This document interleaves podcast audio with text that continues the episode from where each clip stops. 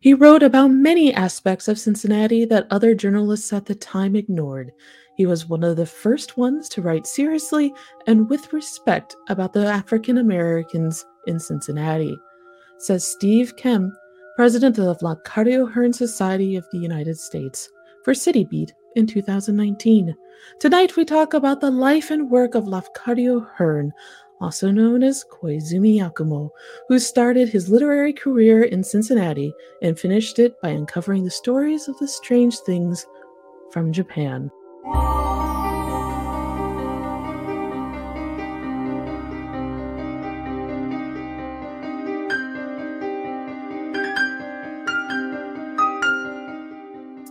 Hello, everyone, and welcome to another wonderful episode of the Cincinnati Cabinet of Curiosities presents the Hometown Haunts podcast. I am your host, Kat Klockow, and tonight with me in the shadows are Christina Wald and Jen Kohler. They'll be back with us shortly. You can follow us on social media at Sin Cabinet Curio on Twitter, at Cincy Cabinet of Curiosities on Instagram, and Hometown Haunted Mail at gmail.com.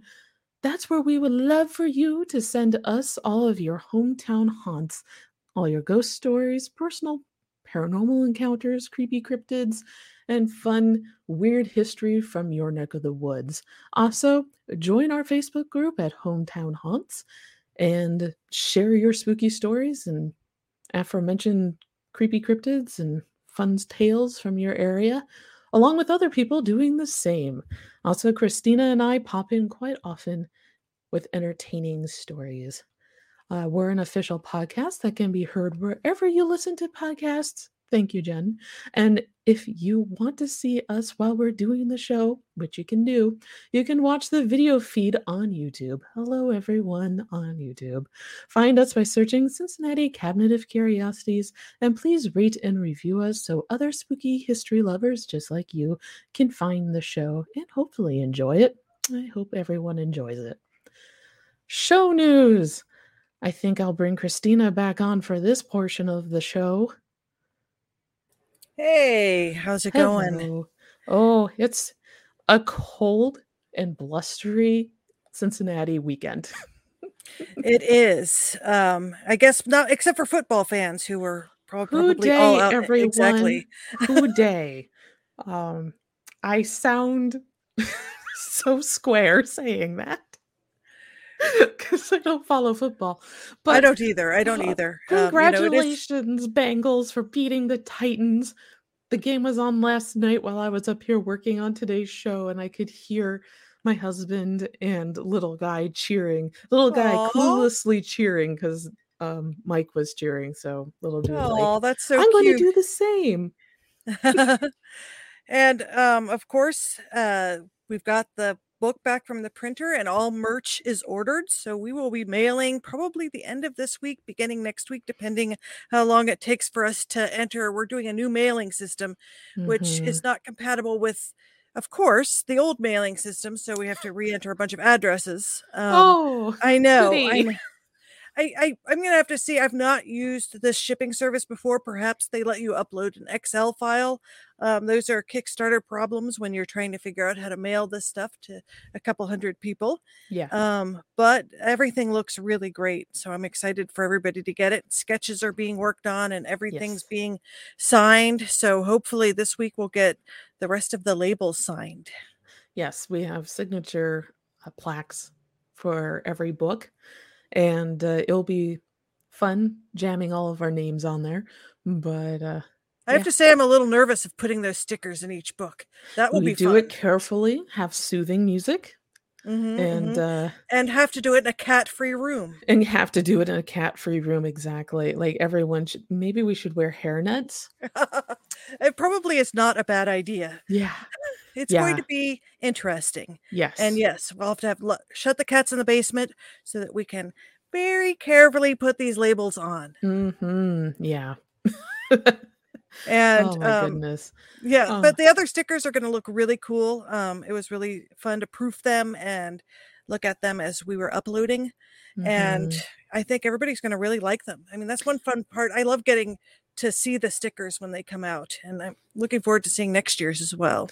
Yeah, they always they, they always come out so well, and uh, I love everyone's interpretations of the Mhm. different creatures and ghosts around. They're fantastic. So, Mhm. oh yeah, And looking if forward to all that. and then issue 3. We are we're we're submissions are now open, everyone, for issue 3 if you hadn't been following our social media. Um, so oh yeah, where are we on this? So we have the topics for the third Cabinet of Cincinnati Cabinet of Curiosities comics anthology. They are the Darby Lee Cemetery in Mount St. Joseph, Ohio, the Witch Hill in Alexandria, Kentucky, the Delta Queens resident ghost on the Ohio River, the Trenton Hatchet Man of Trenton, Ohio, the Oxford Light of Oxford, Ohio, and the Allendale Train Tunnel in Ellesmere, Kentucky. Side note if you hear somebody screaming in the background, I believe that is the little guy. So, um, not a ghost, that is a living toddler somewhere in this house. So, if you or anyone you know who is interested in participating in this year's comic anthology, proposals are open.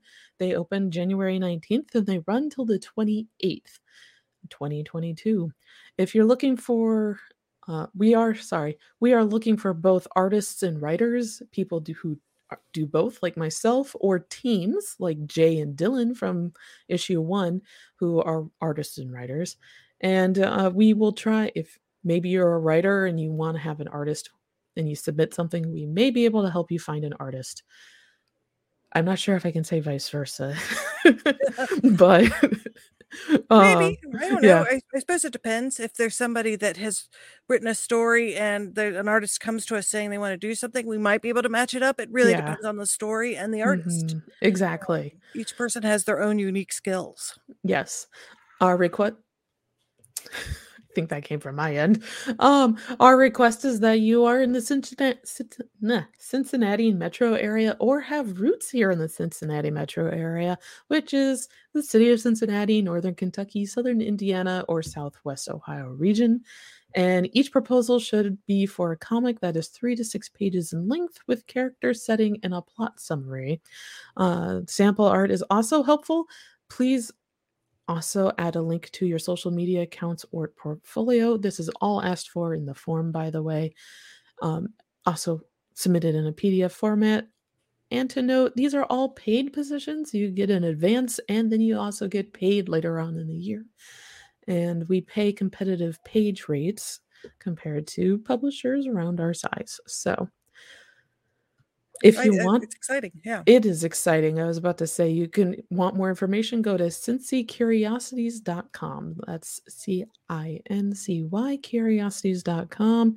If it's forward slash submissions, it will take you right to the page and I'll have all the details that I just read out on the page. Yeah, you put together a really comprehensive form. It works really well. Yeah. Um, and I think that it's interesting because one of the things I'm teaching illustration right now at NKU, and one of the things I teach the students to do is make their work in a PDF, which of course all the design student students know how to do, but a Mhm. lot of times the students that haven't done design don't know how to do that. And it's such a good exercise for uploading stuff like this. It really Um, is. You know, it's it's part of becoming a professional artist is knowing how to do these sorts of things, making PDFs and putting stuff together uh, to upload to someone. Oh, yeah, exactly. Because it's submitting not just for job positions, but also for conventions. hmm Like I just submitted some uh, uh pro- some portfolios actually to conventions and now they're all reviewed. They're all juried artist Mhm. alleys now. So in art fairs. So you have to do that via PDF or send them to a website where they can download a PDF. So yeah, exactly. It's all part of the business now. Yeah, yeah. So getting getting friendly with that is um, just the way things are now, um, Mhm. and that kind of helps us know if you know when we give you a template if it will actually be correct. Oh goodness. I love all the artists, but goodness, we give a template, follow the template. It's not an unstandard template. So, it's really uh, you know I, I mean i think it's one of those things where um you know it can get most jobs have specs and it's just getting Yeah. used to it but you know that's way that's wait the cart before the horse I yeah, that is you know the cart uh, is rolled down the it's i think we're just it's just fresh in our minds It's going through the village. It's run over s- child or two, and the horse is just standing Now at I'm the now top I'm of thinking of the show Witcher. I don't know. I, I just I just Roach like is on top of the building. I was just picturing I was just picturing that show when you Oh, when you yeah. described the cart going through the village and Yeah. Yeah, I pictured a long-haired man and you know battles and that sort of thing. Then there's Henry Cavill. Exactly, exactly. I guess I guess that just means it's always on our mind. Um but yeah, since we just finished the last issue, you know, any kind of issues with graphic design just sort of are sticking in our minds. Yes. yes. Yes. Yes. Yes. Yes. Um, but speaking of the Cincinnati Cabinet of Curiosities, you can find me um on March 15th for between 6:30 and 8 p.m. I will be doing a talk for University of Cincinnati Cincinnati's Cincinnati's uh come I don't know where that came from. Uh Communiversity, which is the School of Continuing Education. And uh, the tickets are $39 each, but they include both volumes of uh, issue one and two with an opportunity for them to be signed at the end of the talk. And I'll be talking about the Cabinet of Curiosities, the stories, how we find them, how we turn them into uh, sequential art stories retelling the history of Cincinnati. So it's I think I'm rather fun to watch in live person. I don't know. That's just my own opinion here, but I very passionately speak about all things strange and spooky around Cincinnati, to use James's terms.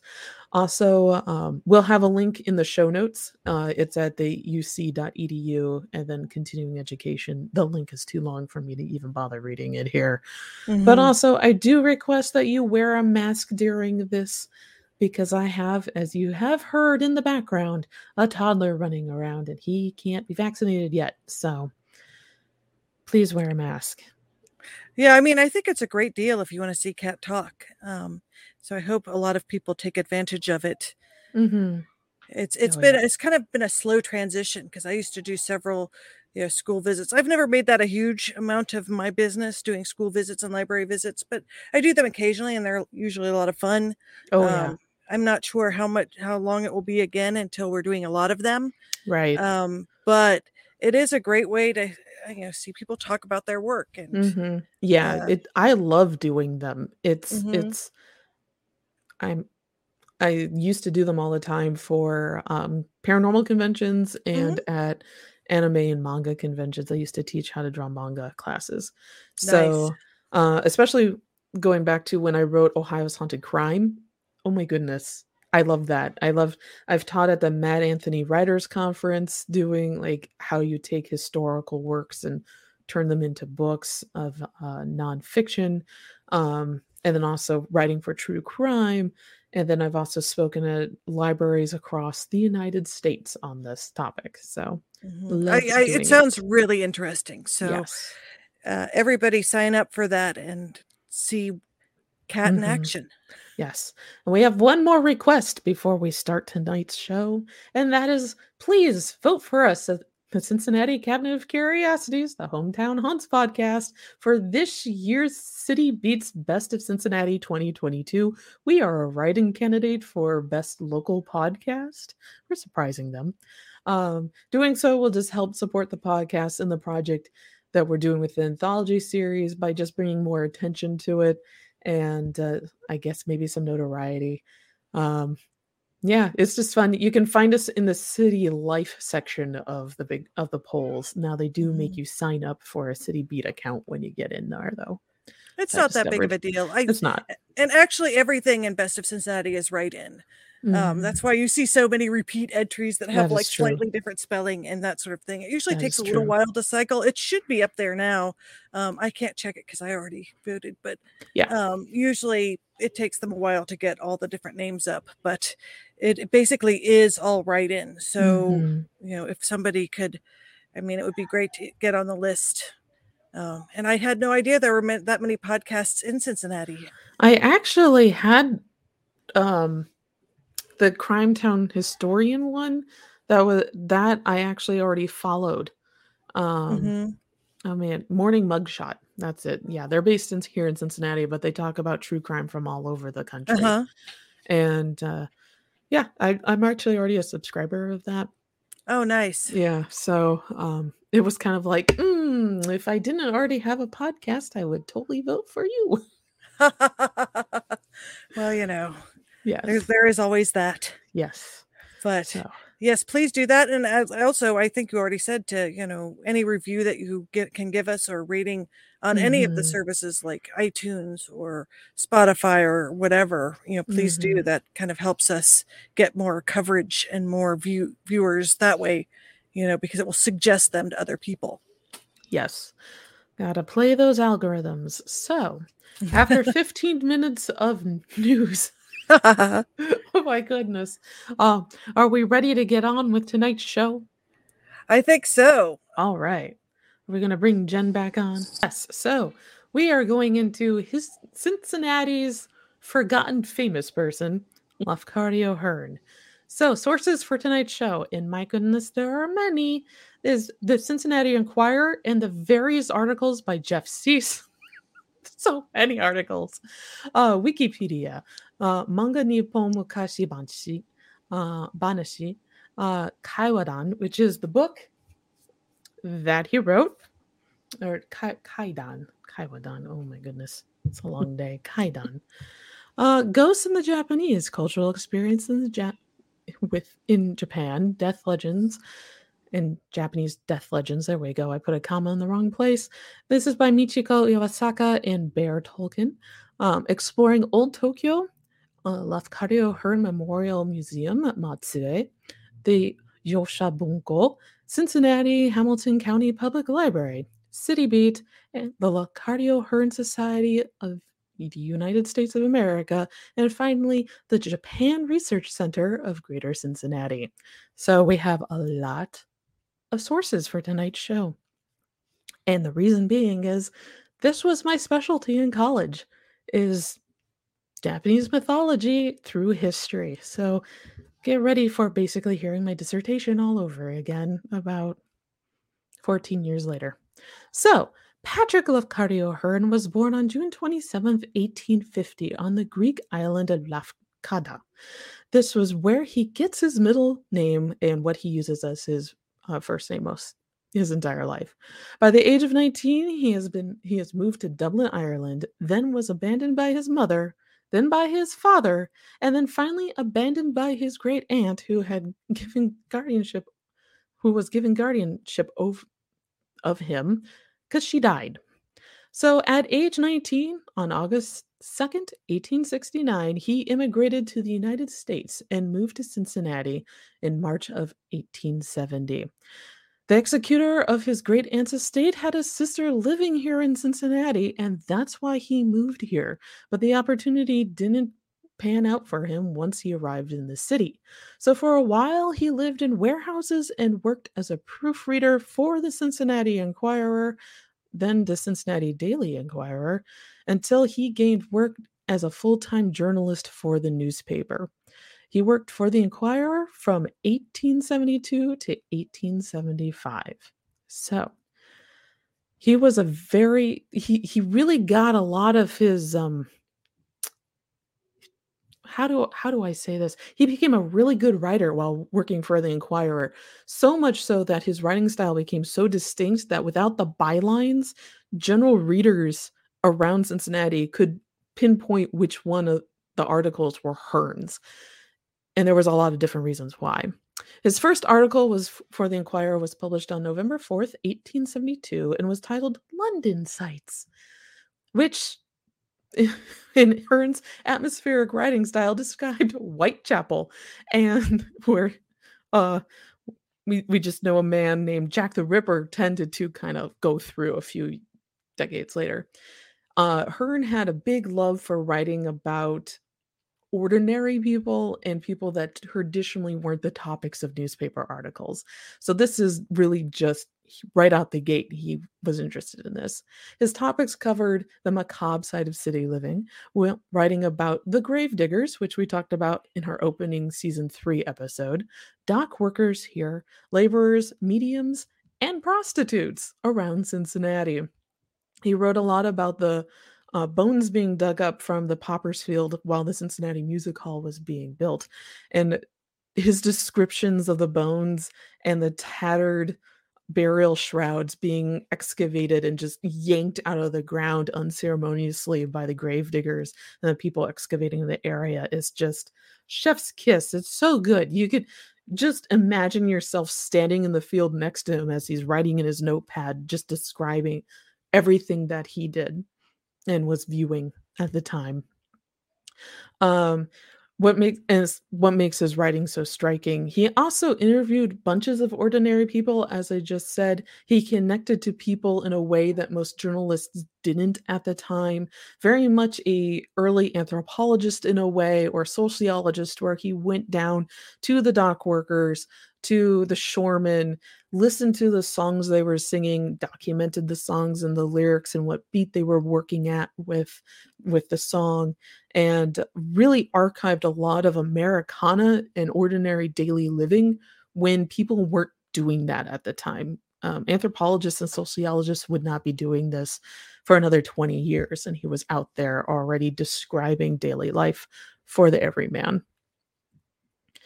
So I this and he did this all in Cincinnati. This is just I love his early writings. It gives such a good description of what the city was like.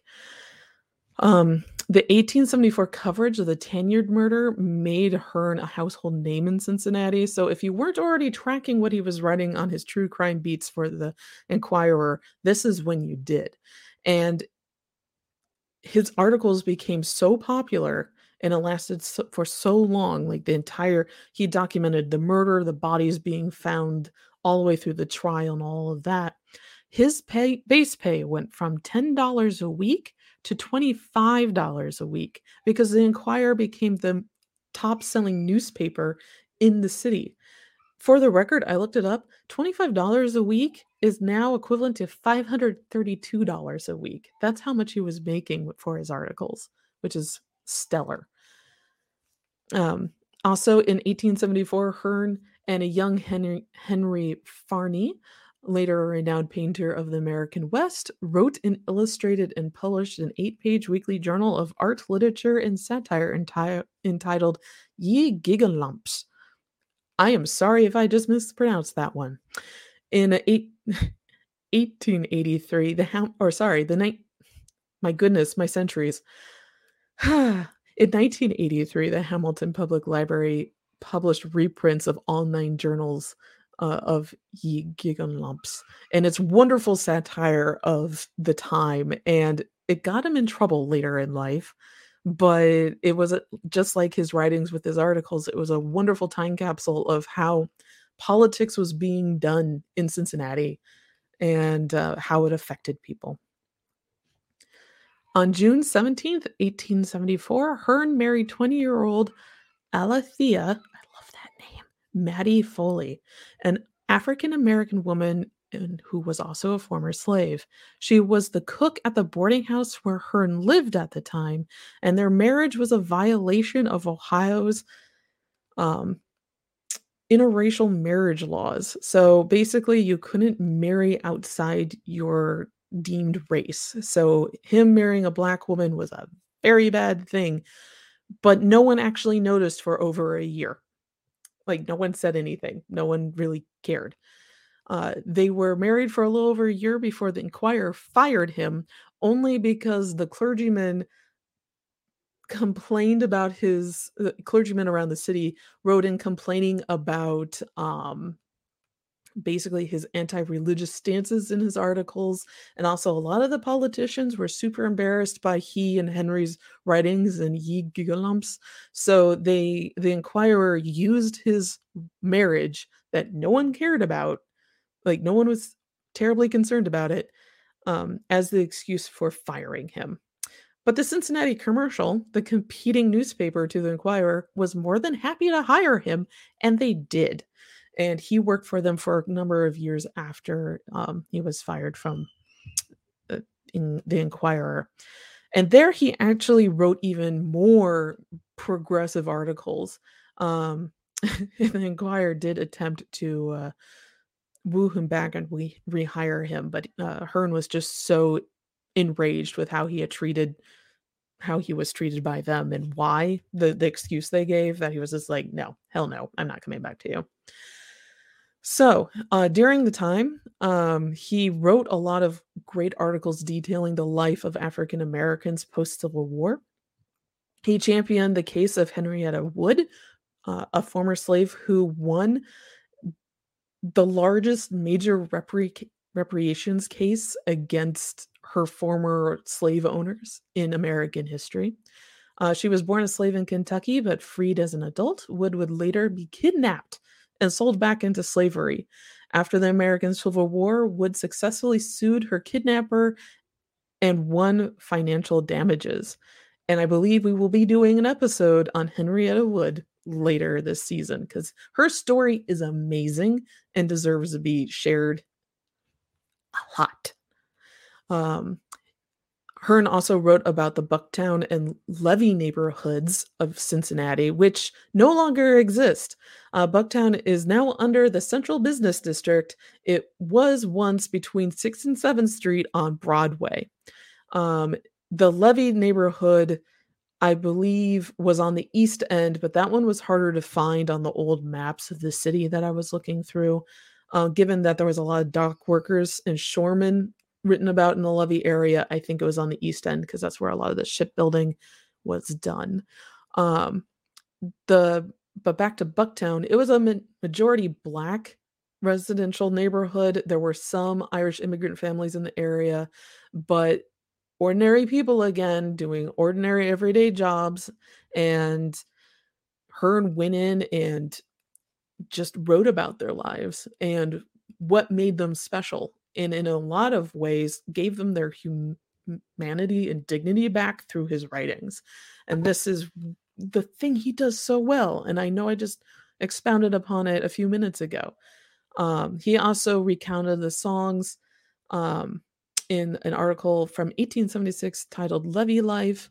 Uh, he recounted the songs that the stevedores and the longshoremen would sing while loading and working on the steamboats. He wrote the roustabout the roustabout life in the truest sense is then the life of the black population of the Rows and partly of Bucktown, and echoes of the old plantation life still live in their songs and in their pastimes. What he's writing here in this statement is saying he's take they're taking their life experience from the plantations and transplanting it onto their life experience now. And you hear this in the songs that they would have learned back then they could be changing the lyrics and adding on to basically the story of their lives. So he did this so well. Hearn was also the first to document the song Silo, which was dedicated to a Bucktown resident who went by the name Limber Jim.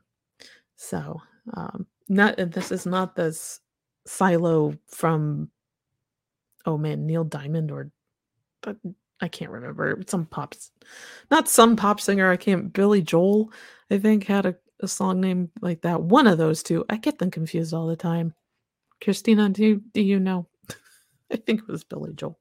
Somebody is yelling at their radio, going, "Kat, it's this," and like a ghost right now to me. Anyway, Hearn and Mattie had a rough married life apparently have a ghost somewhere in the studio that agrees. Maybe it's Mattie. Um, and it, especially here in Cincinnati. And they separated and reunited a number of times during their marriage. And eventually they filed for divorce in 1877. And Mattie remarried happily in 1880. So, uh, but Hearn was kind of I don't want to say disgraced, but done with Cincinnati by that time in 1877. He's like, I've I've I've got my fill of the Queen City. I don't need any more chili. I'm going to move somewhere else. And he moved to New Orleans, and with the, uh, the help of friend Harry Watkin. And what he wrote to Henry Watkin was, "It is time for a fellow to get out of Cincinnati when they begin to call it the Paris of America." So he moved to New New Orleans. And he continued to write pieces for the Cincinnati commercial while he was down there. They kind of framed it as he was on vacation and these are the fun things that he's doing and the awesome things that he's seeing. But eventually he did leave the Cincinnati commercial and was hired by the Daily City Item, which is a, was a newspaper down there down in New Orleans. He was hired as an editor and created during his time over 200 wood cutout cartoons about life and the people he met around New Orleans, making it the Daily City Item, the first Southern newspaper to use cartoons in the paper. And because of this revelation, like just revolution of illustration, they became the highest circulated newspaper in New Orleans. So, oh, he just makes every newspaper he goes, he's like Midas. He's, it just turns to gold and it just starts selling copies. In 1881, Hearn took an editorial position at the Times Democrat, translating articles from French and Spanish newspapers into English. And he also continued his translations of French books into English, which he had started as soon as he moved to, to Cincinnati back in 1870. Um, he continued this while he was in New Orleans. Um, his writings just like in Cincinnati, focused on the day laborers, the Creole pop- population, and Louisiana voodoo. He he also wrote for national magazines such oh I have lost my place. Uh, he did write for a bunch of national magazines about his time in New Orleans. Uh, one of them that basically financed him was Harper's Weekly magazine, and this that ultimately took him to Japan but we're still in New Orleans right now. Uh, he wrote two books while in New Orleans. Um, let me find my place here. Uh, mostly about Creole culture, which yet again was not really written about and wasn't seen as a special culture item. It is in anthropology now. My goodness, I studied a lot of it when I was in school, but at the time he was really breaking new ground writing about Creole culture and also um, while he lived in New Orleans, the Filipino American population. He had articles that were the first to describe life as a Filipino American because there was villages around um, the lakes around New Orleans that had a large Filipino American population. Um, the books that he wrote, one was a book of Creole proverbs, and another was a Creole cooking book that he got the help of housewives around New Orleans to write. Uh, he also wrote Chita, a memory of of Last Island in 1889, which is a novella based on the hurricane of 1856, first published in Harper's Monthly in 1888. Um, let's see. In 1887, he moved to the West Indies. He was uh, how do I say this? Harper's Weekly had him do it. they were like, go be our correspondent in the West Indies. And there he wrote two more books. He wrote um, Two Years in the Fresh French West Indies and Youma, the story of a West Indian slave during his time. In 1890, this was his big move to Japan. And uh, he moved to, this will surprise a lot of people unless you know Japanese history. He moved to the west side of the country first, around Hiroshima. So he actually moved to um, Matsuda, uh, Matsue, sorry, um, which is a, a, small city out on the west side of this country. Um, and he actually moved there as a newspaper correspondent again for Harper's Weekly. But as soon as he got there, he discontinued. He just dropped their contract. He's like, "I'm done. Bye. I'm, I'm not going to write for you anymore."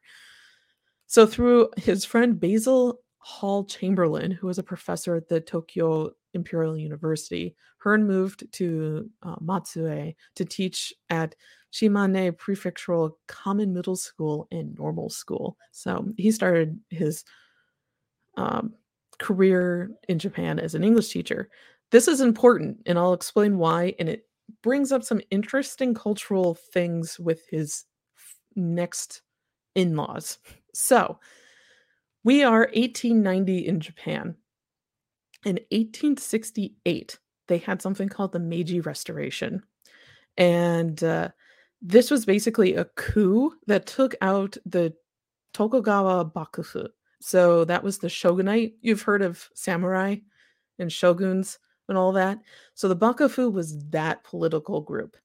And Emperor Meiji and his allies, some of them were also samurai, and a lot of them were more like other members of the political spectrum, um, did this huge coup and took power back. So after hundreds of years, during the Tokugawa um, Bakufu, that's when Japan was closed to the world. The only people they were open to were the Portuguese at times and the Dutch. And the reason why it's not surprising that Hearn ended up on the western side of the country was because there was a small island. It was man-made. It was on right outside of Hiroshima, and it was called Dejima, literally Dutch island. And that's where anybody who was a Westerner, you had to live there. You weren't really allowed to go on the rest of the country. You stayed on Dejima and uh, there's a lot of fun writings during the time of Japanese how they interpreted the Dutch and there's a lot of fun writings about how the Dutch interpreted the Japanese. It's it's great reading. It's culture clashes galore. But um anyway so in 1868 Emperor Meiji started bringing in foreigners to teach English German and French to Japanese the Japanese population. So you started getting all these normal schools being um, established. Um, a lot of them are Presbyterian or Protestant instead of Catholic. There's a big reason for that. We're not going into that right now. But you also have the establishment of like Waseda University, the Imperial, uh, Tokyo Imperial University, all these different universities because Emperor Meiji wanted to westernize his country as soon as possible to catch up. And then also, he started trading with a lot of people outside. There is a fun city, uh, not well, not well, it is a fun city. Um, there is a place called Meiji Mura, which means Meiji Village. It's outside of Nagoya, and it is like it's a histor- historical museum with buildings. So they took Meiji era buildings that had interesting mixes of both Western and Japanese architecture, and they've permanently keep them on display and you can walk through them. There's even a um, oh my god, a Wright building. Um, oh, I just forgot. Oh, the architect that uh, one of the American architects is really popular. He he did the uh, Tokyo Imperial Hotel it got firebombed during World War II, but the facade is still intact and it's also on display at Meiji Mura. So if you're ever in Japan once they reopen it after COVID, I highly, highly suggest going to Meiji Mura outside of Nagoya to um, just visit it. It's fun. It's it's a lot of fun. So that is your little history lesson. Why it's interesting that Hearn became a teacher who is being supported by the emperor. And then we meet the Koizumi family. So in 1891, Setsu Koizumi, or Koizumi Setsu, uh, the daughter of a former samurai, becomes the housekeeper and later lover of Lafcadio Hearn. It's interesting. I don't know what the Koizumi family's status was before the restoration, but it's interesting that a samurai's daughter would later marry a Westerner. So it's an interesting clash of history. She was being very, very progressive by doing this.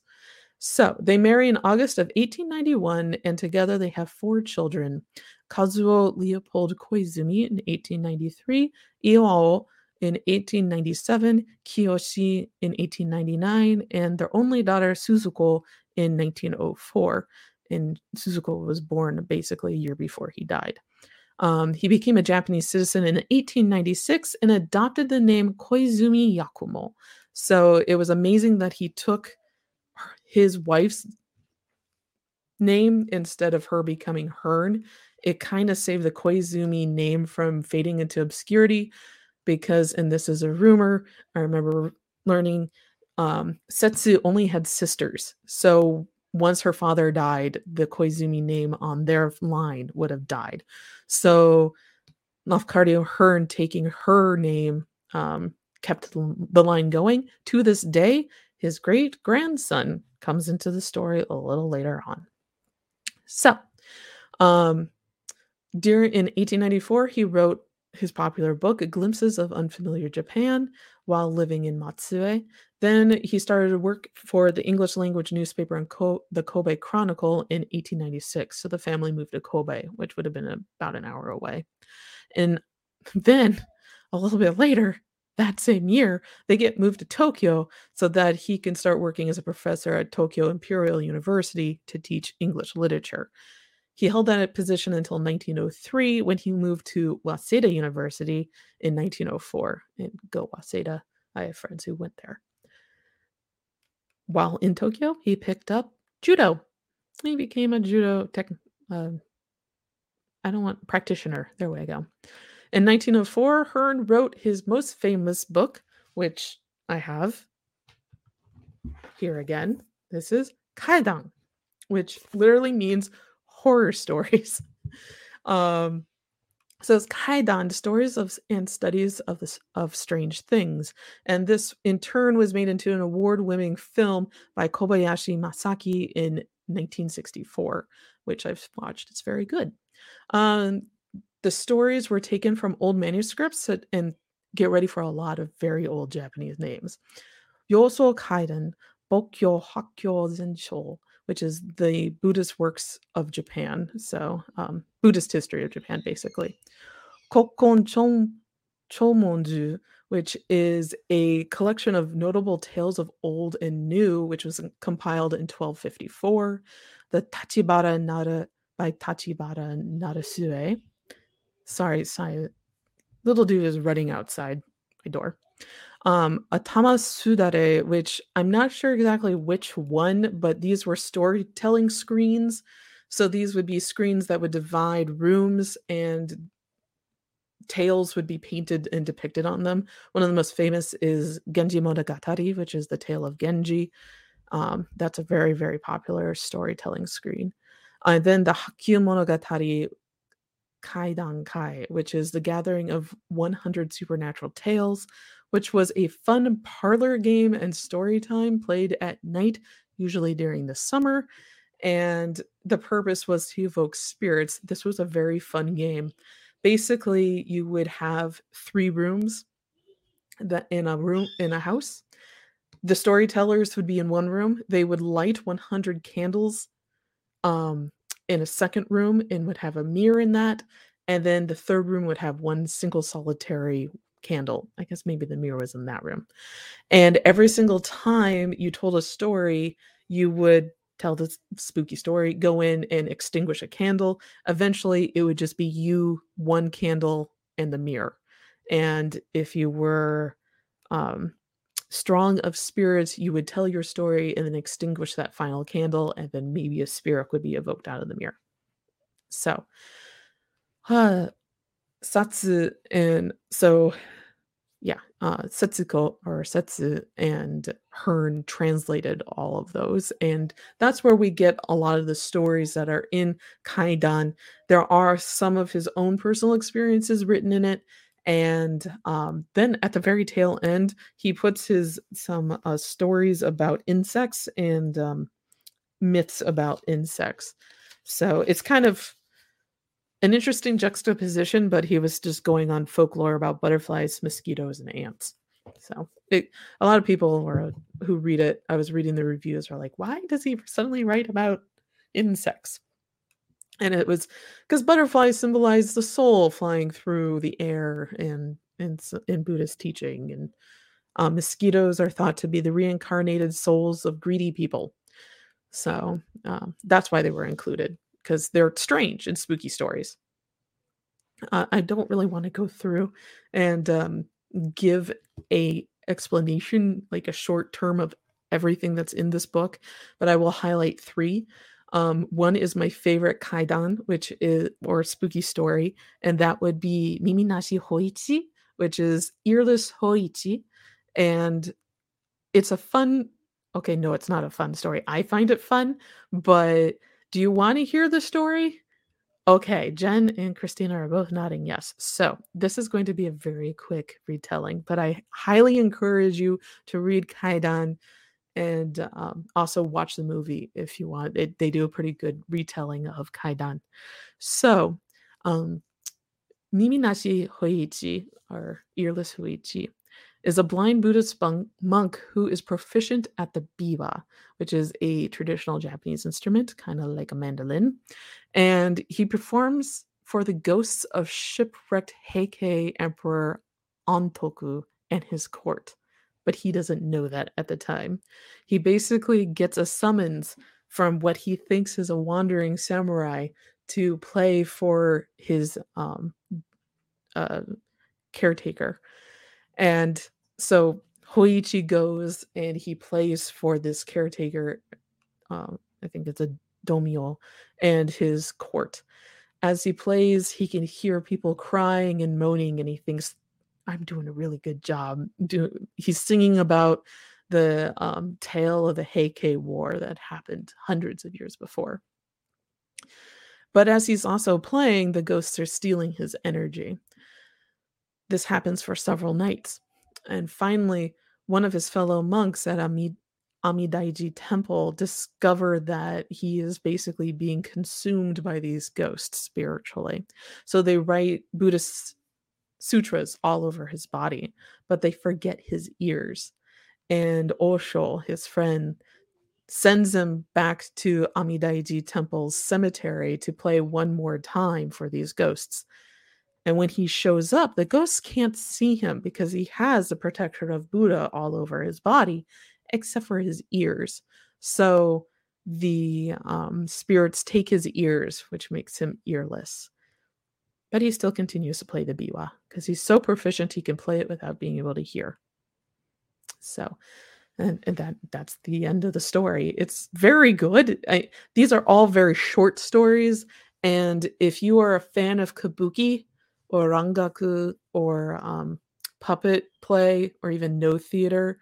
Um, a lot of these stories are also traditional stories in those particular uh, arts.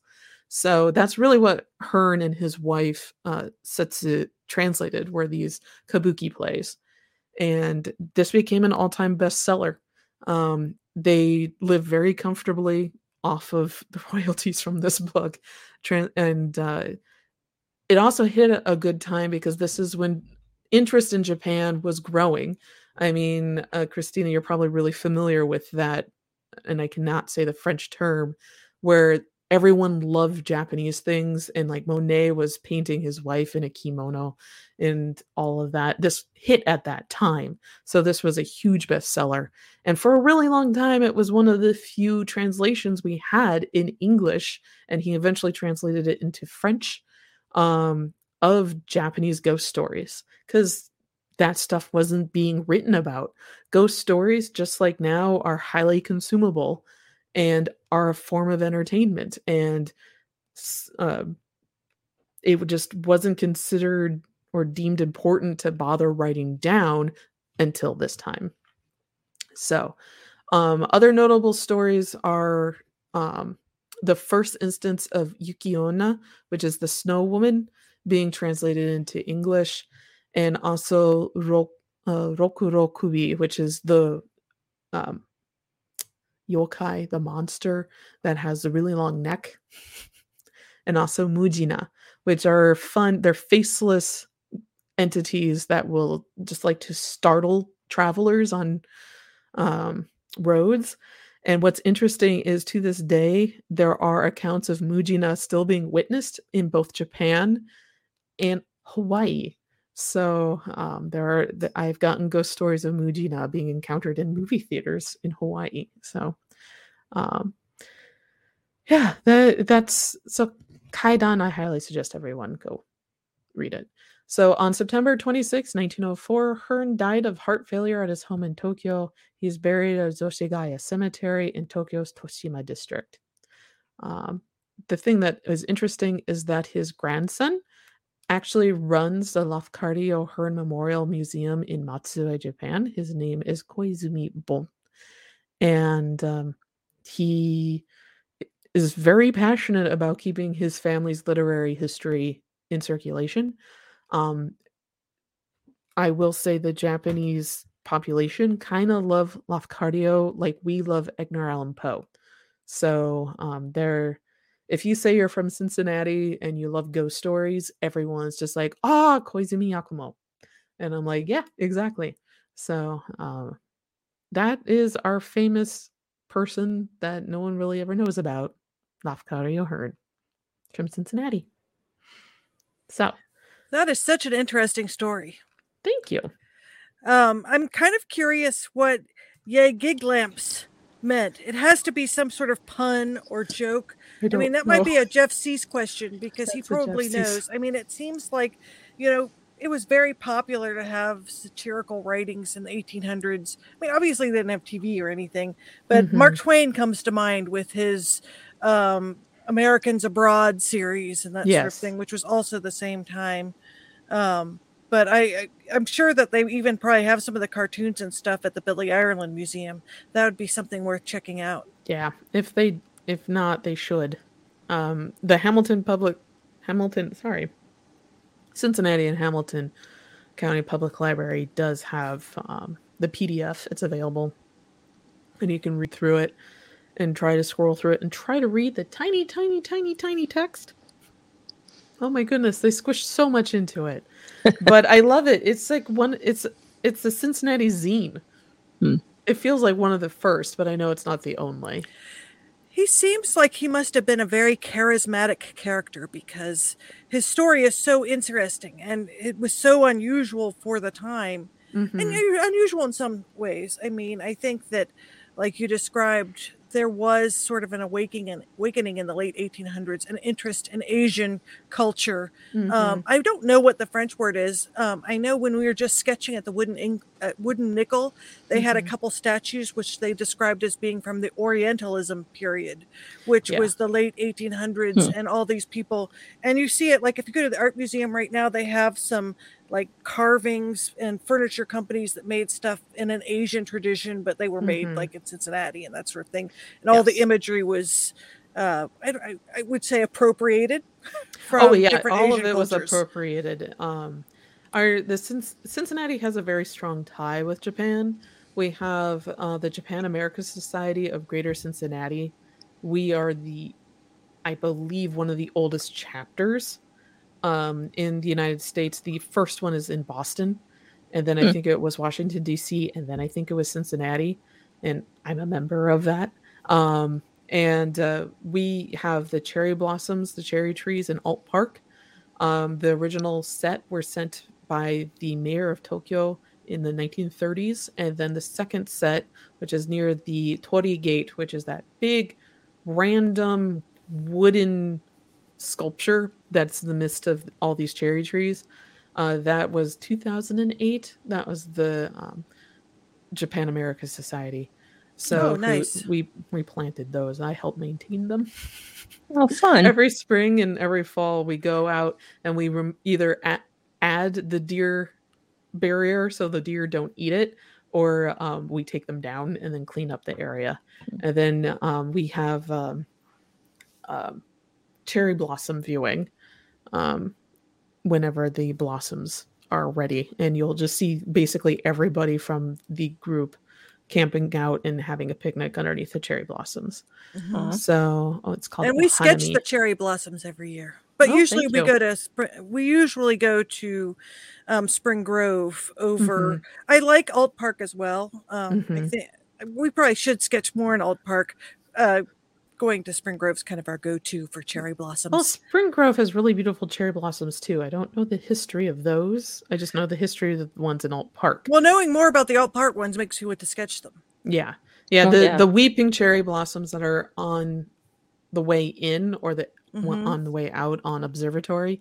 Those are the original 1930s ones. Wow, oh, that's wow. pretty cool. Yeah, and they do really a lot of work to keep them in good shape. That's why um, if you've been yelled at by somebody from the Japan America Society for putting a hammock in one of the trees, that is why, because they're almost a century old. Please don't put hammocks on the cherry trees. Just please don't do it. It ruins them. it breaks branches and whatnot. So his story is begging for some sort of sequential adaptation on Netflix or something. I mean, it Yeah. sounds like he had enough conflict in his life that it would have been a very interesting episodic story because also, I mean, you have the New Orleans for, you know, times, you have the times in in Cincinnati and then the times in Japan and each has its own issues and conflicts. I mean, that seems like that would be really interesting to write up. I wonder if anyone's ever tried to do it. I don't know. I am looking up to see if there's a manga. There has to be a manga. I would. it- it- It's. Yes, there is a manga. Um, But nothing in, in the US. Nothing- the US no, so that was one of the interesting. interesting. So the manga, uh, sorry, they did a manga version of Kaidan, and it's Shueisha that does that. Um, so I can't look at it right now. But what's interesting, and the Lafcadio Hearn group here in Cincinnati, um, let me look up their full title again.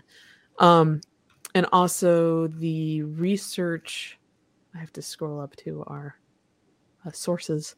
So the Lafcadio Hearn Society of America and the Japan Research Center of Greater Cincinnati are currently fundraising to get our own plaque here in the city for Lafcadio Hearn.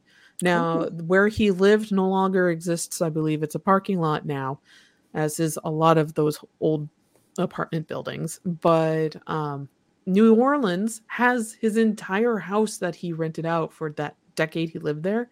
It's preserved. I mean, there's a high rise right next to it and a parking lot on the other side. It looks super out of place, but they still have it. And in Matsue, they have the his original house that he rented when he met Setsu, so uh, his Hmm. wife. Um, so um, those houses are preserved. Interesting. They even have his apartments in Kobe for the hot second he lived there, but um, not. We don't have anything. We have no busts, no plaques, nothing here in Cincinnati. So they're fundraising and they're trying to always bring attention to the fact that this brilliant writer got his start here in Cincinnati, writing about all of our dead people. That's almost unheard of for someone Yeah. from, from the US at any time moving to Japan and becoming a famous writer there. Yeah. Mhm. Yeah. Um, we should include him in a future cabinet of curiosities. That's a good idea. Yeah. We really should. Jen, do you want to write the story? Uh, sure. Yay! Yeah, you know, that would be one that actually would be a whole issue and you could have a you could have a story for each part of his life. So I you could have the Cincinnati story, right, and then the New Orleans story, all written and done by some different people. Yeah, that'd be That's a good fun. idea. You would have I to mean- teach me how to write for comic books. I don't know how to do that. It's it's not too difficult. I'll Okay. You, you, you, it, would- it would be really interesting, I think. you. Mhm. um, and and so uniquely Cincinnati, and so many people don't know about it. I mean, it seems like he should be taught not only in Cincinnati history but in literature and that sort of thing. Just like everyone learns about Mark Twain. Yeah. Well, yeah. seems I very agree. much I the Twain thing. I had no idea. I'm kind of glad I were. I kind of have that Enquirer connection with him. Mhm. Also, the fact that they fired him. I mean, I got laid off from the Enquirer, so I'm like, I don't blame him for not going back. Ugh. you know, but it's. I guess uh, a leopard never changes their spots, I'm sorry so to, to hear that. so to speak. Oh, it, no, it's just you know, like, huh, huh. Yeah, I think more people in Cincinnati need to know about him because he sounds like a really cool guy. I wish I could have known. hmm I Well, like you him. know, I it it's somebody it I didn't know about him when I started researching Japanese legends when I was in school in university. And I learned about him just because of Kaidan and one of my professors. And I'm like, wow, this is I mean, I, I'm not from Greece, but I'm from the Midwest and I lived in Japan and studied ghost stories. So it, there's a and love macabre stories and true mm-hmm. crime. I feel like it, if anything, just at least synchronized soul grouping going on or something like that. definitely, So totally and would have Okay. gotten along with him if he we was worked together. brilliant too. I think he was a Well, he had to have been. I mean, Yeah. looking at his history, he had to be sort of an amazing person. I mean, yeah, this is he not spoke a a lot of languages. He picked up on languages quickly. Very smart. almost yeah. like a super person. Yeah, Well, and, And- had forethought. yeah. But man, did he have a hard time when he was young? So Yeah. like his mom left him did. when he was four. No. So What ended his first marriage? It You looked like know? they just didn't get along. Um, Mm. no, it was. I mean, it. There isn't anything that goes into a lot of description of what ended his first marriage, Mm. um, other than marriage or marriage. Am I right? Type of thing. Yeah. Um, I mean, the Enquirer using his marriage to Mattie as the reason to fire him did not help things at all.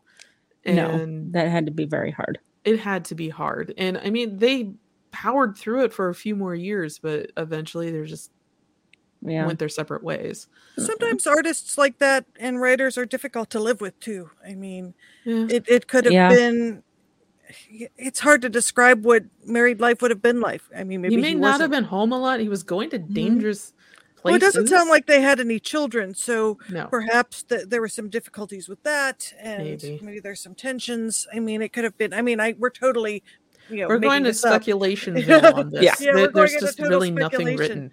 But but Um, just just thinking about you know a lot of times when you see like these types of writers and and people sometimes they are difficult to live with Mhm. i mean and we don't Yeah. know that but i mean he seems like he was a, such a strong personality I can Yeah. just imagine him coming home with like the burial ground mud all over him and Mattie Yeah. just looking over and sighing and she's like I don't even want to know.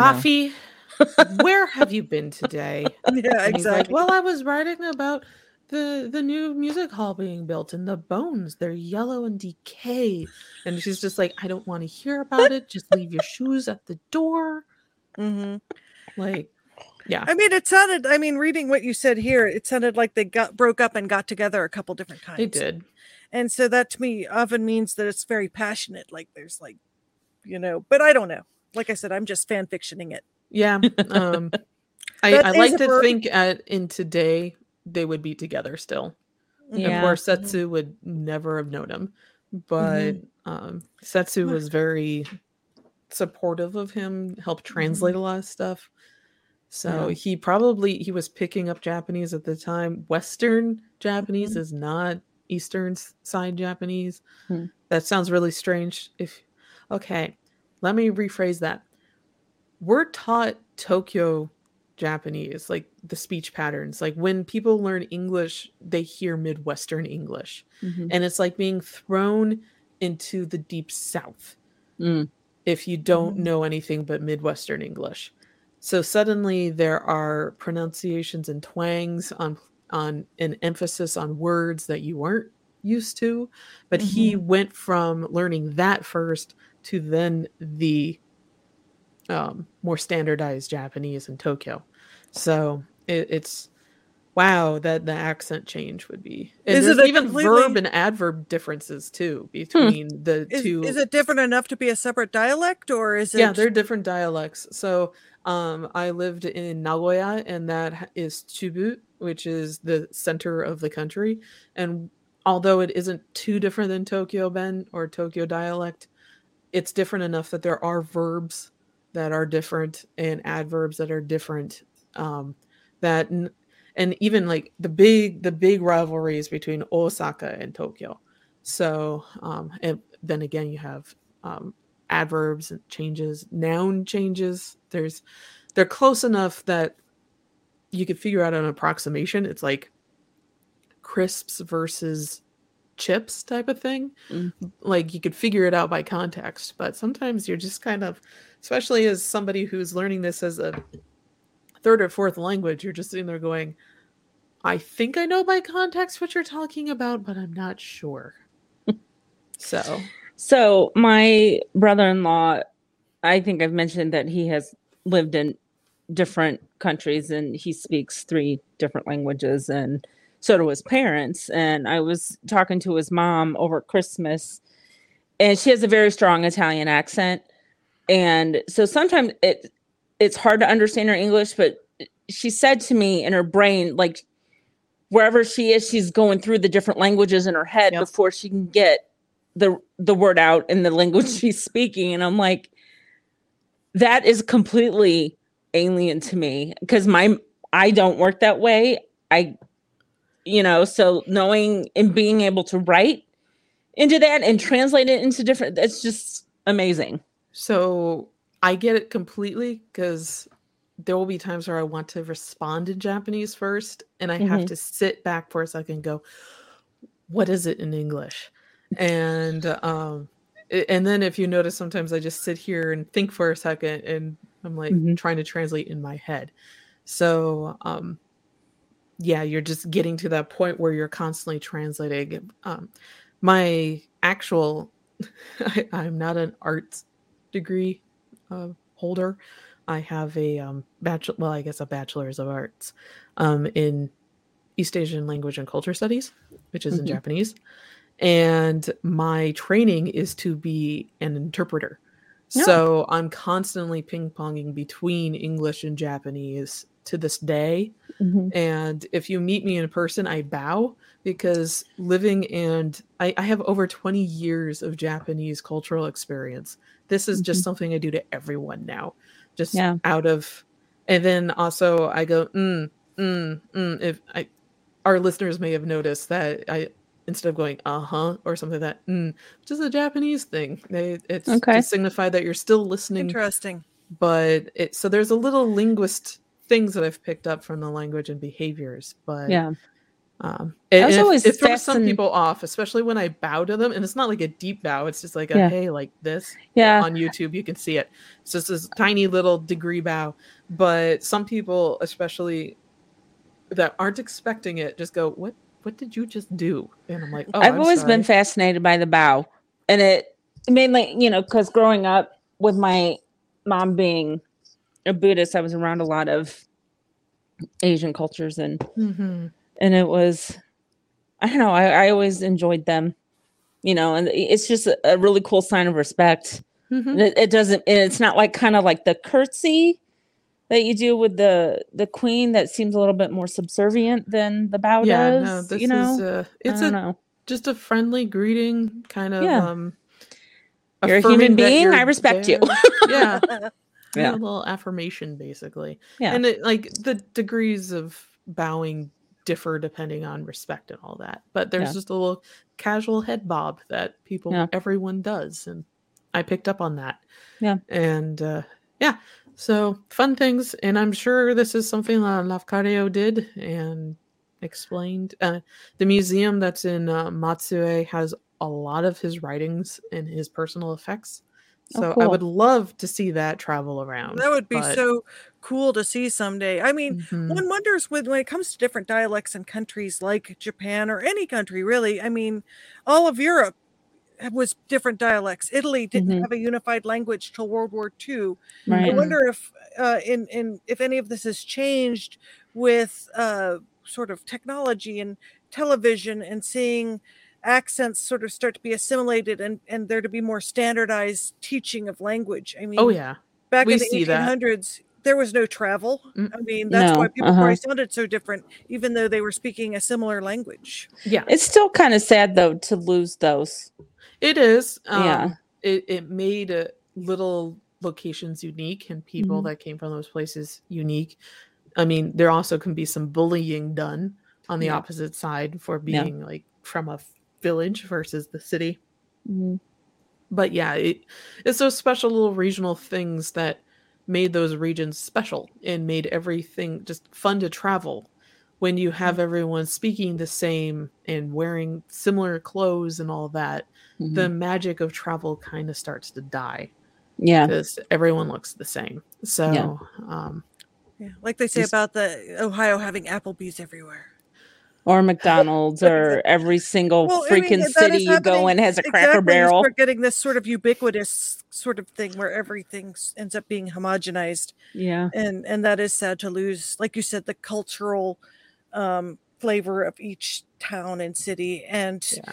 the different i'm sure that like the different there's meaning to everything in their clothing and you know artwork and stuff that's Mhm. very village related that Mhm.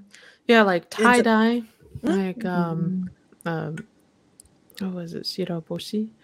The um, art of tie dye, like especially in the northern Alps, is different than in other parts of the country in Japan, Oh. and um, yeah, that it's it's just that that art is still around, but like trying to say kimono, um, the actual silk kimonos that you would wear, the formal ones, they're trying to find ways to repurpose it in this 21st century modern era because young women and men don't want to wear it. So uh, they want to wear Western clothes or yofuku. So um, But yeah, Is that changing? Because it seems like there's a resurgence in an interest in some of the old. It's it's it's just gone up and down every few years. It's gone down recently because it's so expensive, Mhm. Yeah. and everyone's going through the same kind of global recession. So for the past oof, twelve years or so now, Mhm. so or no twenty, we're going since two thousand eight.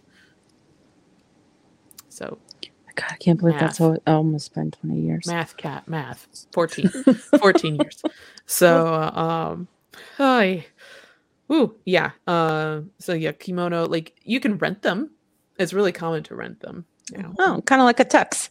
Yeah, exactly it's exactly like that But this is so fascinating. I, I'd like to learn more. I mean, maybe we can even have more shows about this. I mean, i could Yeah. yammer on about japanese culture forever Mhm, mhm. um i know one of the i will say i'm aware of the criticism that i am an extremely extremely pale woman who is going on about waxing nostalgic about japan and i get it it sounds weird but i got over Yeah, but 20 you have- years You have the experience to back it up. It's not like you're just trying to assimilate another culture to be interesting.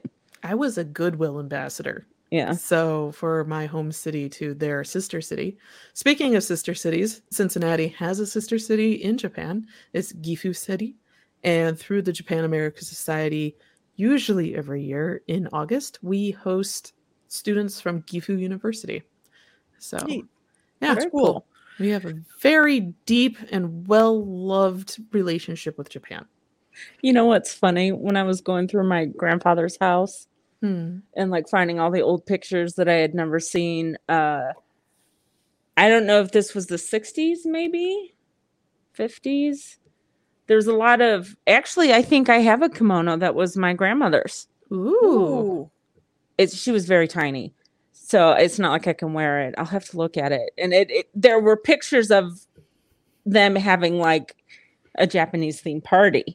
it's just like Ah. I'm not too sure about that, but they were having fun, I guess. Well, yeah.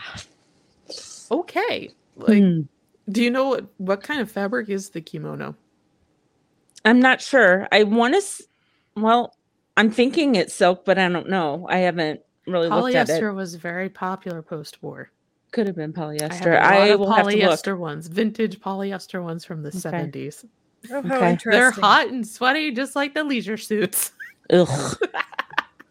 God. Oh, Yeah, I guess they they've they've gotten down the mixture of of plastic to make it feel like real fibers because our clothes Yeah, are still mostly plastic, but not as Yeah. bad as.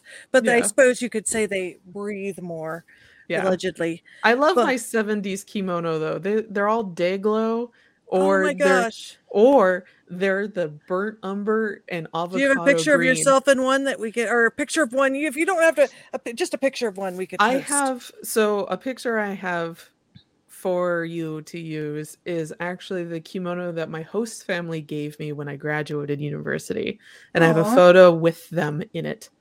Um, and Now, were they kind? Was it kind of like a family shield back in the day? Like they had different designs and stuff. no, um, though those those do exist. Uh, that type we may want to save this for a Patreon exclusive bit. So, um, detailing kimono a little bit, there's a lot of different types. So, the ones where you would have your um, hanko or the family seal, actually, that, uh, sorry, it's not a hanko, it's mon. Um, it's worn on the back and it would be an all black kimono, and you wear Mm. those for formal events. So, for men, you could wear it on your wedding day, but you usually would wear them for uh, two weddings or to a funeral of a direct Aw. family member.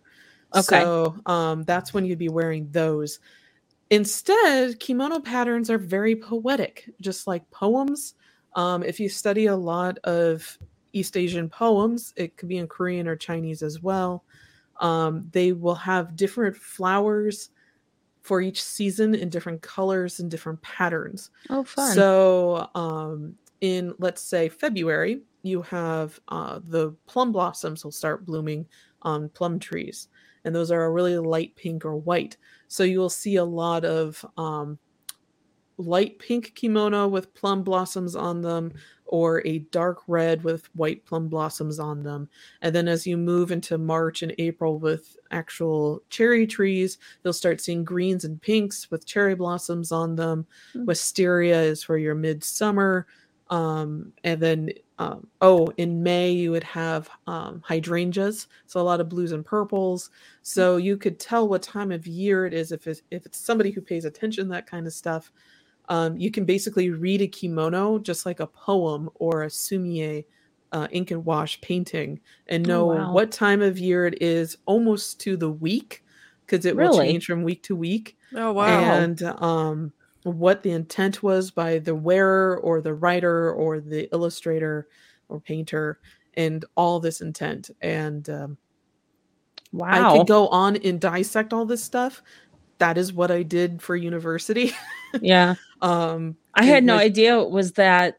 it's that very intricate. exact and intricate so um what you would wear you would have your outer kimono and then you had two or three layers of inner kimono and then those colors also would all coordinate and then your obi that big sash would coordinate the way it was tied would signify something the length Oh, of the sleeves signify something the way that it's folded signifies something it Wow. there's um so fun thing um my host mom's family was a kimono maker so Ooh. you get me this huge historian and fan about all the poems and literature and everything so the two of us would just spend hours just going through kimono stores and just being like and she was Oh, shodo wow. which is traditional calligraphy the two of us meshed so well it just Yeah. geek Oh, out so awesome. over old, old traditional things so So I'm guessing they have their fabrics spe- spe- no, specifically made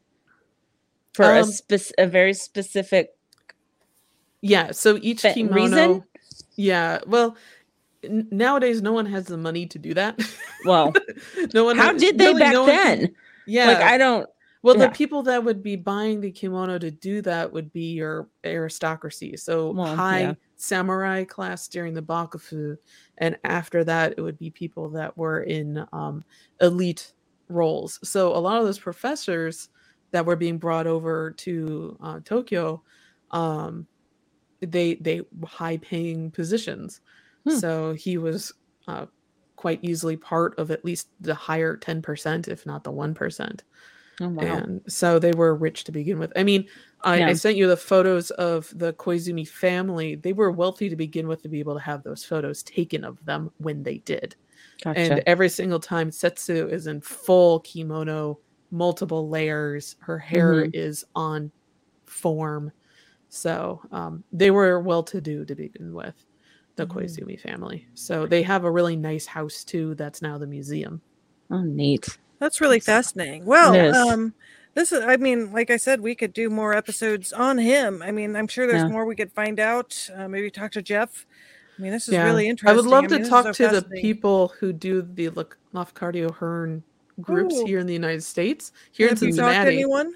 I have not. I learned about them today, and Mm-hmm. I'm like, guys, I'm part of the Greater America, the Japan America Society. How come I've never heard of you? Because Right. we're in the same group. but um, Whoa. yeah they're, they're very very small but i would be interested in talking to them about making a comic about lafcadio hearn in english Mm. um like you said jen so Oh. future corpse flower press right on brand with that publishing name Mhm. Exactly. exactly. yeah I'm so going to look up his book and read his stories. Yes So uh, please we do have a haunt this week. I Yay. did manage to get one, and there's actually several people writing them. Um, I've got like four or five stories that people are putting together, including a cryptid story. So um, hopefully we'll have those in the next. We'll be letting them out gradually through the season. Let you know, letting them. You know, we want to ration them. We don't want to use them all up in once. So we'll be getting some more. Good. Um, but uh, if you want, I'll go ahead and read this one. Yes, yes please. And it is, uh, we had a haunt previously from Kevin, and he sent this to our hometown haunts email, which we will go through that again. Um, and it says, and thanks, Kevin, for sending that. While spending the weekend with friends in rural Alabama in the mid 1980s, I was awakened for the first night when someone grabbed my shoulder and shook me. The room was very dark, but I opened my eyes to see a tall, thin shadow figure looking like an Alberto Giacometti sculpture. I mumbled apologies, thinking I was snoring loudly and that the hostess was trying to wake me. As I watched, the figure cocked its head to one side the way a dog does when you speak to it, but more slowly and eerily. Then the figure slowly faded. I put it down to being in a dark room where the rods and cones working better than the periphery of our vision at night, creating a darker space at the center of our vision. But when I awoke the next morning, the hostess asked me how well I'd slept. I told her, I slept fine, except, is there something in this house? I don't know how to phrase the silly question about being visited by a Giacometti sculpture at night. Haunted, she finished for me. Yes, it is. Did something bother you? That freaked me out. How could she have known what I was going to ask? I am normally a skeptic, but that gave credibility to my experience. no. Oh, mm-mm. oh, I love that. Yeah. Oh, Kevin, I love that. It's very nicely written. Thanks, Kevin. Yeah. Yeah, thank you. That, that's a story right there. that is. Uh, yeah, I love Oh. the idea of it being like a Giacometti sp- sculpture. Yeah. I don't know what that looks like. It's Italian, like sort Oh. of. It almost sounds angelic. Really, Yeah. About it. The Giacometti sculptures are the ones that are highly detailed, correct? With like, I believe so. yeah, that. So just imagine like the Italian like statue of David, thought but he was. just I think it was. He was Gotcha. pre Michelangelo, I believe. yeah, I- I'll have to look at it. I mean, Yeah. I've seen some of his stuff, like in the Uffizi and stuff. yeah, just really detailed. Like, No. is he the one that did the um, flayed man sculpture? Um, that I don't know. Oh, anyway, we're look it up. that one's a good one because it, the statue is just it's one of the saints who's been flayed alive but him standing there he's in muscle and tendons and then as you look at the sculpture you realize he's holding his skin Oh. Mhm. and the skin has fingernails and everything Ooh. in it it's it's all in marble again with the macabre love i love it i'm like that's so cool I would I could handle that better than if it were made to look more realistic. Like if oh it no was it's super realistic in Okay. marble okay, but well, it's you know, white, it's interesting, right? and and this not red. the- these these sculptures were, were Renaissance sculptors, but it's interesting when you see rec- uh, when they recreate Rome and all Mm-hmm. of those statues that you think of as being not painted were fully painted. oh yeah they were fully painted So um, it's interesting to imagine what it would have been like to see them yeah at their heyday. You ever wonder, like, when an artist back in the day like that created something super detailed and realistic, Mhm. what were they? How did they get there? Like, were they doing a body snatcher, snatcher type of thing? Okay. Yes. Yes. Well, Leonardo da Vinci got in trouble several times for sketching from corpses hmm Oh, really? and dissection. Yes.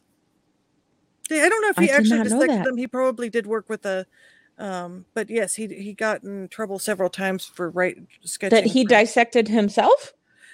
That I cannot remember. I just know that if you look at his sketchbooks, he actually had drawn pictures of organs and stuff like Yeah. that that had been dissected. Whether he was the dissector is hard to say. He probably was able to.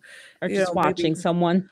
Just get in on that action. Like early Exactly. doctors working on it. He's like, oh look, a liver. I mean, it makes sketch it." sense. It. makes sense. This just goes back to our body snatching episode a few Yeah. episodes Mhm, ago. mhm. Yeah, But- it's, it's I, I'm interested in Kevin's story. Like he says it's a shadow, but yet he was still able to make out all these details. So Mhm. that that's fascinating to me. It's a good story. well, Yeah, you know, and he had the physical experience with it too. Mhm. Uh-huh. Yes. Well, it Mhm. kind of goes with what you were talking about hearing somebody shout in your ear. And Mm-hmm. we've had a couple people talk about that experience. And so, was this something that was even sort of a dream state where you're not totally awake, but it feels so real? Yeah. Yeah. It's hard to say. that one's hard to say. That one I'm going to start saying less likely if he Mhm. got grabbed. Because I've Yeah. been grabbed out of my sleep too by an unknown entity. I have a story for everything, goodness. And um, I'll tell that a different time. yeah, But don't it don't shocks touch you me. awake. Yeah, don't touch me, they please. tend to be cold and when they grab you so you're just like bam this is like somebody just dumped cold water on you so Wow. um and i don't know kevin was that how it was for you that's how it was for me and Well, it sounds like it really freaked him out. yeah that, would freak me out. that would I having mean, somebody would- like not only shock you awake but be like right there and then mm, disappear. and then just yeah, that's- disappear no So when I was a teenager, I uh or maybe this was like eighth grade, freshman year, I had a sleepover with some friends at another friend's house, and I had never been to her house. And she told me her house was haunted. I'm like, okay, whatever. So, but when we went to bed, I woke up and I just heard like this really loud scratching noise. like someone was scratching nails down like over wood or just on the hallway and i'm like well that's scary i'm just going to try to go back to sleep I, ju- I just heard claws on the wall. I mean, Yeah. just go back to sleep. I mean, Yeah. ain't nothing. I mean, nothing with claws. i never said i never told her about it or asked her about it so i don't know if someone was it was was a sleepover maybe someone was messing with me but Mm, yeah or I- i was just hyped up from her telling me that I it was s- haunted I will say with Kevin's story, that's an experience I haven't had. Huh? Being shaken awake by a ghost. Wow. no yeah, That surprises me, actually. Yeah. As sensitive as you are. Yeah, it's Um, not not one that's happened. So congratulations, Kevin. I don't know what award you've just won. well, on that note, uh, I guess Yes. wrap up. Yes, let's wrap. We're going to wrap up on that bombshell. So thank you everyone for joining us for another wonderful episode of the Cincinnati Cabinet of Curiosities presents the Hometown Haunts podcast. You can keep up with us on our social media that is scrolling underneath me on YouTube. But for those of you listening over the speakers or your headphones, you can follow us at Sin Cabinet Curio on Twitter, Cincy Cabinet of Curiosities on Instagram, and like Kevin, you can send us your hometown spooky haunts to hometownhauntedmail at gmail.com. Uh, I'm Kat Klockow with Christina Wald and Jen Kohler. Thank you. Good night and Bye. stay spooky.